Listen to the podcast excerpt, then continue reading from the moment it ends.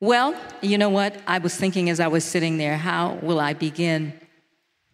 And I started to think about how when you go into a new place, a new church, and you meet somebody who is different and new, it helps to know a little bit about them. And Pastor Ben has given you just a little bit about my history. Someone asked me this morning, how long have you been in Pasadena? And I often say about 100 years, simply because that's what it feels like. I've been here for a long time. All but the first 3 years of my life have been lived in the city of Pasadena. And I'm excited about that because Pasadena is a great place to be, a great place to live, a great place to serve God. Now, here's the thing about me. My dad is a Baptist preacher. He was the third pastor of our church. We've only had four pastors. Dad was the third. Church was founded in 1938. I am the fourth and the first female. Come on, come on.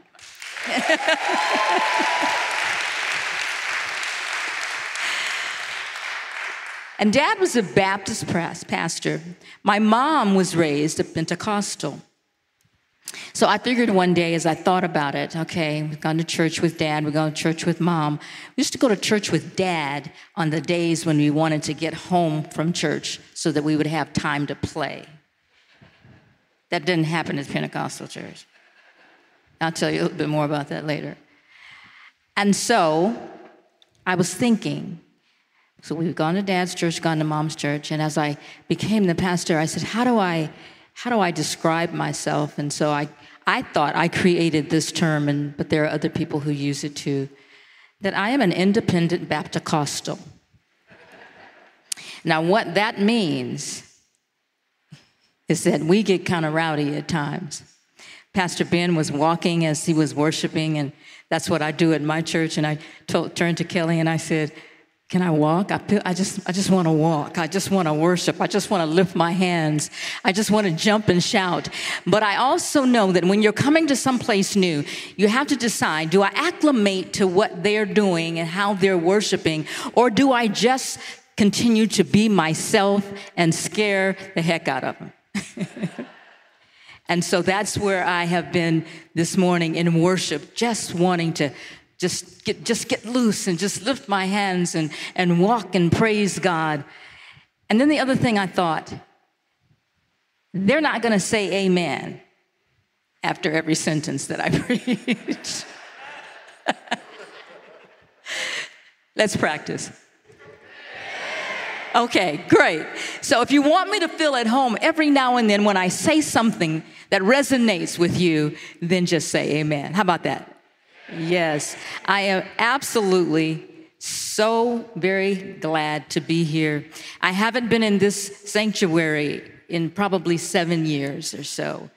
And I was telling the pastor that this always seemed to be more of a relic for us in the city. It's something about the churches that are on corners.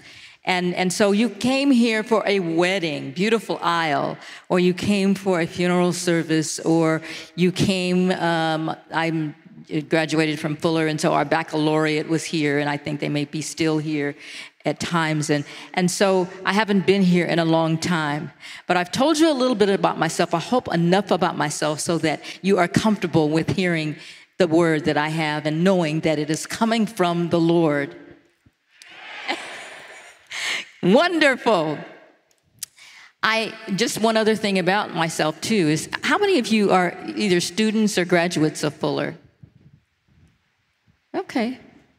Well, Ben, it's great that you're getting people from all over the city then, not just from Fuller. Okay. Well, I am on the trustee board at Fuller Theological Seminary, and that's one of my joys today. I am the first female pastor of my old church. And we also own affordable housing here in the community, almost 200 units of affordable housing here in the city. So that's enough about me. Let's get on with the Word of God. While I'm preaching, I want you to, if you will, count the number of times that you hear me say the word together. Let's say the word together, together, together. So if you will, just count. Allow me to begin my message by reading a quote that I read this week by Erwin McManus from his book, An Unstoppable Force. And I hope that it disturbs you as it did me. The quote was this: "America's best atheists are children of the church. It is rare to find a person who is a passionate enemy of the church who has never had contact with her. The diminishing influence of the American church on American society is not simply because fewer people are going to church," but McManus says, "but fewer people who are going to church, but it is because of fewer people are going to church, but for your people who are going to church." Okay, let me start all over. Say amen, amen. Okay, he says that the diminishing influence of the American church on American society is not simply because fewer people are going to church, but fewer people are going to church because of the diminishing influence of Christ on the church itself. What has happened to the church is a question that some people ask, and many of us as pastors ask. You know, there was a time when everyone you knew was influenced by the church. The standard of living was set by your identity in the church that you belonged to. If you were Seventh-day Adventist, you went to church on Saturday. If you were Catholic, you went to Mass early on Sunday morning. If you were Baptist or Lutherans or Methodists, you went to church on Sunday. And as I previously said, if you were Pentecostals, you went to church all day on Sunday. In some way, God was a part of your family heritage. What happened? How did we get to the place where it is noted that millions of teenagers and college students are leaving the church or disassociating with Christianity each year? How did we get here? As the world is consumed by crisis upon crisis, the pandemic, racism, economic inequity, homelessness and hunger, climate change, political disparity, gun violence, murders, wars and rumors of wars, the decline of democracy, and a church that is divided against itself. The pandemic brought the church to both a place of awareness and even some apathy. Awareness of how important it is and how important it was when we could no longer fellowship together. You all just started your church during the pandemic, but most of us who had churches in the community, we were bothered by that. How in the world can we remain good Christians and we can't come to church together? How in the world can we remain the body of Christ when we can't see each other on Sunday mornings because of this pandemic? It forced us to accept the disruption that was thrust upon the whole world with no choice in the matter.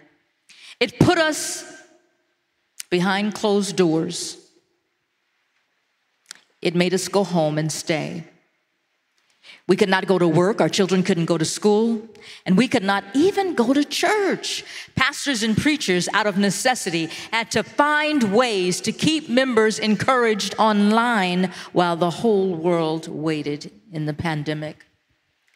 So now, as the doors of the church are open again, there is apathy, a lack of interest, even enthusiasm regarding church. So what is the church to do when we find ourselves in a new place where we have never been before? A place called change. Some say that it is a place of numerous limitations. Church has become an option and is no longer a commitment. The congregations are smaller because many of the people haven't come back. The giving is down, while others say, including me, that today it just might be a place of great opportunity. An opportunity created by circumstances that have made it not only possible but mandatory for us to do something new, because Jesus himself said that the very gates of hell cannot destroy his church. God has brought us to a place of new beginning, to open up new dimensions, not only of his love, but also of his grace, with an opportunity to imagine what will and can be creatively done if we adapt to a place that we've never been before. And I believe that the book of Ephesians will help us to get there. The scripture has been read, and I'll read it again later. But the book of Ephesians has a theme. And the theme is the church is the body of Christ, God's master plan to bring everything together under Christ as the head. The letter to the Ephesians may be considered one of Paul's most profound writings. The church at Ephesus appears to be somewhat more mature than other churches. And one of the key themes of this letter is the mystery of the church and the fact that Gentiles should be considered fellow heirs of the same body as well as partakers of God's promises. This was considered a mystery because it was not revealed to the Old Testament saints. They had not heard of this before. And as we think about the church today, we must think about it in the context of its true meaning. Church defined in Vine's Bible Dictionary is assembly. It is an assembly. And it is the word ecclesia, ek meaning out, and klesis calling, or a gathering, the whole company of the redeemed throughout or including this present era. I got so excited when I looked at that definition. I said it was not just for the people in Ephesus. It was not just for the people of that time and that day, but it is timeless. It is timeless. Oh my God, I got so excited about that. It is said that the church is Christ's spiritual body, so it must be timeless. From the Greek and Hebrew Key Bible, it says this in the commentary. Transcending the pettiness of some other churches, the major theme of Ephesians is the church, the ecclesia. It is the mystical body of Christ. God's great master plan was to bring everything together under Christ as the head, and we as the body, and the Holy Spirit is the guarantee of God's promise. The New Spirit-Filled Life Bible, in its commentary, states this, that Ephesians unveils the mystery of the church as no other epistle. God's secret intention is revealed. Number one, to form a body, to express Christ's fullness on earth. Number two, to do this by uniting one people, both Jews and Gentiles, among whom God himself dwells. And number three, to equip, empower, and mature this people to the end that they extend Christ's victory over evil. It appears that this letter was not just meant for the church in Ephesus, but for multiple churches, and it creates for us an amazing application by example. The church, as I prefaced saying that there are, I know for our church, there are many people who have not come back to church. They are staying at home. I call them pajama Christians because they want to watch it online comfortably in their pajamas. But what about the church coming together? The church, as Paul talked about, the church that was to be the body of Christ. In chapters 2 through 4, the Apostle Paul shows us clearly the importance of togetherness. God made us alive, raised us up, and seated us together with Christ so that we could be citizens together with the saints, joined together with other parts of the body, built up together. Members and heirs and sharers joined and held together with each other in Christ's body. When I think about us being the body and Christ being the head, I think about how important it is for us to come together, to get to know each other better than we know each other. I look around the room and there are not a whole lot of people that I recognize. Yet you live in this city and you come to this church, and is it time for us to do more to come together as the body of Christ? Wow. when we think about that. I think about my body. Several years ago, I broke my baby toe. Oh my gosh. I ran into the bedpost and I thought I was just going to faint. I was just having the, oh my God, nobody was home. And oh my, I was in so much pain. And when I went to the doctor and he said, yeah, you fractured it. He said, there's not a whole lot we could do to wrap up the baby toe. So you just have to be very careful. But I began to think about that baby toe being a very small portion of my body, but caused so much pain in my body. And when I think about us being the body of Christ, are we built up together with Christ as the head? When I think about the church being the body of Christ, are you an arm? Are you a leg? Are you a hand? Are you an eye?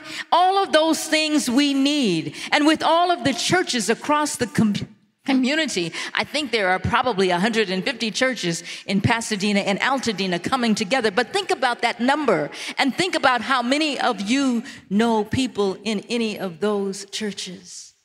What will happen when the world sees the church, the body of Christ, walking with all of its extremities, a hand over here and a foot over here? So it doesn't matter if I come to your church and there aren't a whole lot of people like me, I am still a part of the body of Christ and I bring something. And when I come, I receive something from all of you because you are the part of that same body. Isn't it amazing that God would call forth the body of Christ? All of us coming together. So there are black parts of the body. There are Asian parts of the body. There are Hispanic parts of the body. Wow. But God is the head of all of that. So I got very excited about coming here today to say, yes, we can come together. Pastor Ben said he heard about the CCC. And the CCC was founded in 2005. It was founded around the fact that there was so much gang warfare going on in our community. It was founded around the fact that affordable housing was one of the major issues. It's 17 years old and affordable housing is still one of the major issues in our community. What does that say? Have we done enough work or not?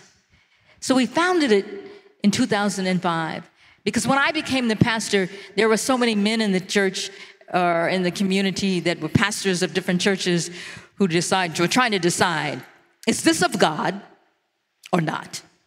For her to be a pastor, is this of God? Can a woman be a pastor in the church? My dad, who was ready to retire because my mom had passed, he said, listen, at a trustee board meeting, I drove him there because I had gone to live with him, take care of him when mom passed. I drove him there. We didn't discuss very much. We get to the church, and all of a sudden, in this meeting, my dad says, I feel like it's time for me to retire. My wife has gone to heaven. She's with the Lord. I've done my part. And every man would like to have a son to follow in his footsteps. I have two sons, but they're not preachers. He said, but my oldest girl is. And I declare that she should be the next pastor of this church.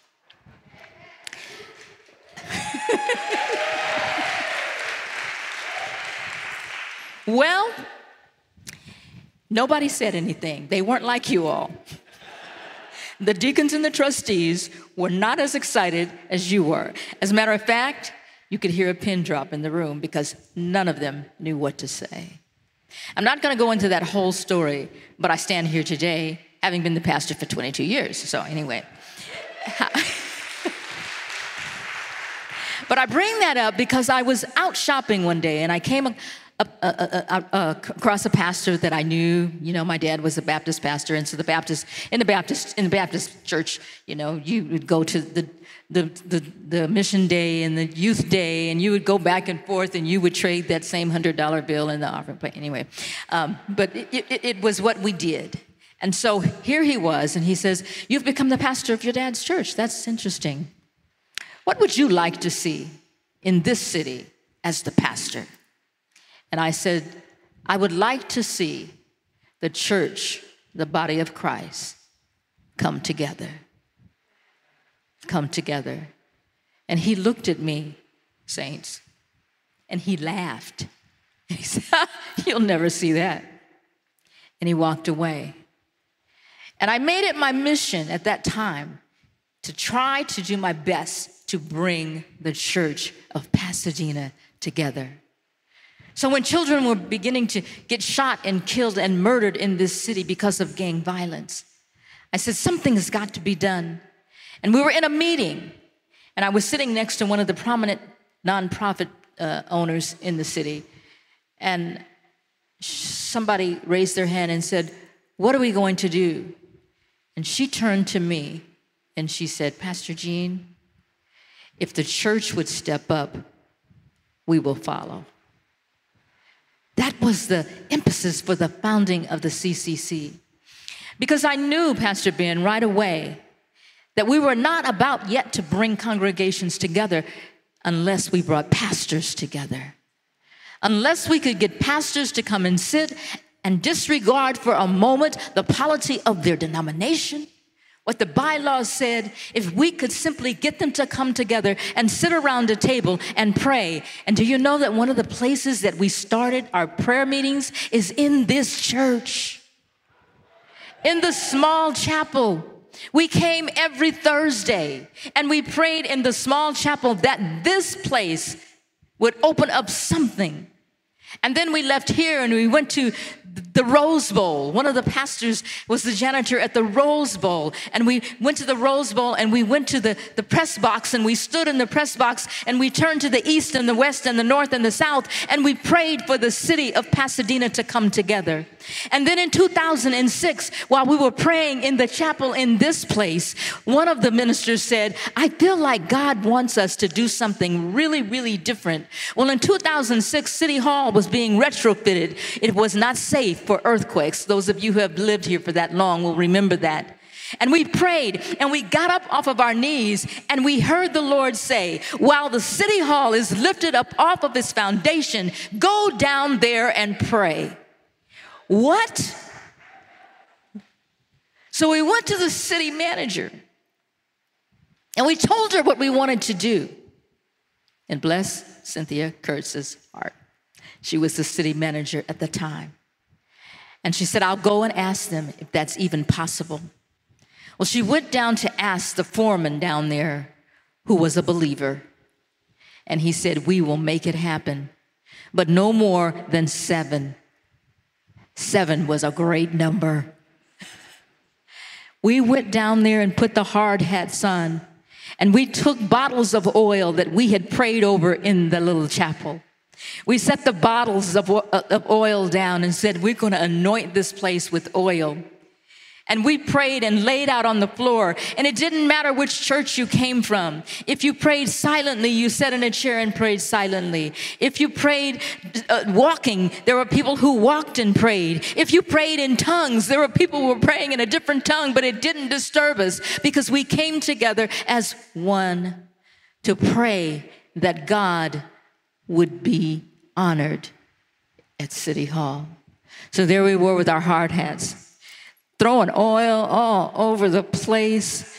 And they said, well, what do you want to accomplish? We said, we want to go to the four corners of this building. And so we were throwing oil. God, we praise you for the City Hall. This is a place that is now going to be honored by you. The people of God are coming to dedicate this to you, oh God. Some things have got to change. Some things have got to happen. And that's one of the things that we did. And then we continued to meet with the police chief and with the city manager and all of the different people coming together. And when we've ended our meetings, we said, city manager, police chief, Altadena sheriff's captain, how can we pray for you? Superintendent of the school district, how can we pray for you? And they all started coming up. And after a while, when they made their reports, at the end of the reports, they would say, and you can pray for us now, ... That brought the pastors together. And we love each other. We're becoming friends with each other. We're no longer intimidated by what your denomination says is right. It's not a right or a wrong thing, but it's the body of Christ thing. The body of Christ that brought the pastors together to decide that they were going to put away all of the things that they fought against each other with and come together. And now that the pastors are together, it is time now for our pastors, me and Ben and all of the other pastors, to bring you along. that you can come together now with us in the city of Pasadena, in this community, because we are sisters and brothers. I may never know you by name, but I will know you by the presence of God that is all around you. You are my sister. You are my brother. You are my niece and nephew. We are the called according to God together in this place. And as I end, am I doing okay, Ben? Okay. As I end, Dr. Mark Roberts, who I work with at Fuller on occasion, puts it this way in his commentary on Ephesians. We are not incidental to God's story, nor are we merely those upon whom God acts. Rather, we are by grace participants in God's story, sharers together in his work of redemption in Christ. The theme of togetherness fills the story of Ephesians, underscoring the essential role of the church in the plan of God. What is our role in the plan of God for the body of Christ in Pasadena? I believe that God is up to something, and we've never been this way before. What is our role? We are to live a life worthy of this calling, to do good works, because we, in this same passage, says that we are called as God's workmanship. We are God's workmanship. God's workmanship. We are God's handiwork, created in Christ Jesus to do good works. Not everyone can do the same thing, but I'll bet you can do something that I can't do. And if we come together, we are stronger and greater than any one of us alone. The scripture says, for this reason. I know when you read it, at least the two people that came with me probably said, she started the passage with, for this reason, without people knowing what the reason is. I just told you the reason. And so I can end this message by saying, for this reason, seeing the greatness of this plan by which you are built together in Christ, Paul says, the Apostle Paul says, I bow my knees before the Father of our Lord Jesus Christ, for whom every family in heaven and earth is named. And may he grant you out of the richness of his glory to be strengthened and reinforced with mighty power in the inner man by the Holy Spirit himself, indwelling your innermost being and personality. He goes on to pray, may Christ through your faith actually dwell, settle down, abide in, make his personal home in your hearts. May you be rooted deep in love and founded securely on love, that you may have the power and be strong to apprehend and grasp with all of the saints what is the breadth, the length, and the height, and the depth, and to know the love of Christ which surpasses knowledge, that you may be filled with the fullness of God. And then he gives his doxology. Now, when, now, when, now, when, now, now. In the doxology, he says, now to him who by the power within us is able to do exceedingly far more abundantly than all that we could ask or think. To him be glory in the church and in Christ Jesus to all generations. And let the church say, amen. Wow. Paul prayed for us. He prayed for Vintage Church. He prayed for Community Church. He prayed for you and you and you and you. That makes us special. He prayed for those with a new identity in Christ, who have become spiritually alive, who are the church. the new dwelling place of God. The new dwelling place of God. You know a little bit about me, and I hope to learn a little bit about more of you, so that when we come together, because we're planning some big things, Ben, in the CCC that will now finally bring our congregations together. We're just trying to figure out where we can hold all of our congregations at one time. But it's coming. It's coming. So that the city of Pasadena can see us in our fullness and know that the body of Christ lives in this place, in this city. And God is about to do it. And if you believe me, say amen. I want to pray.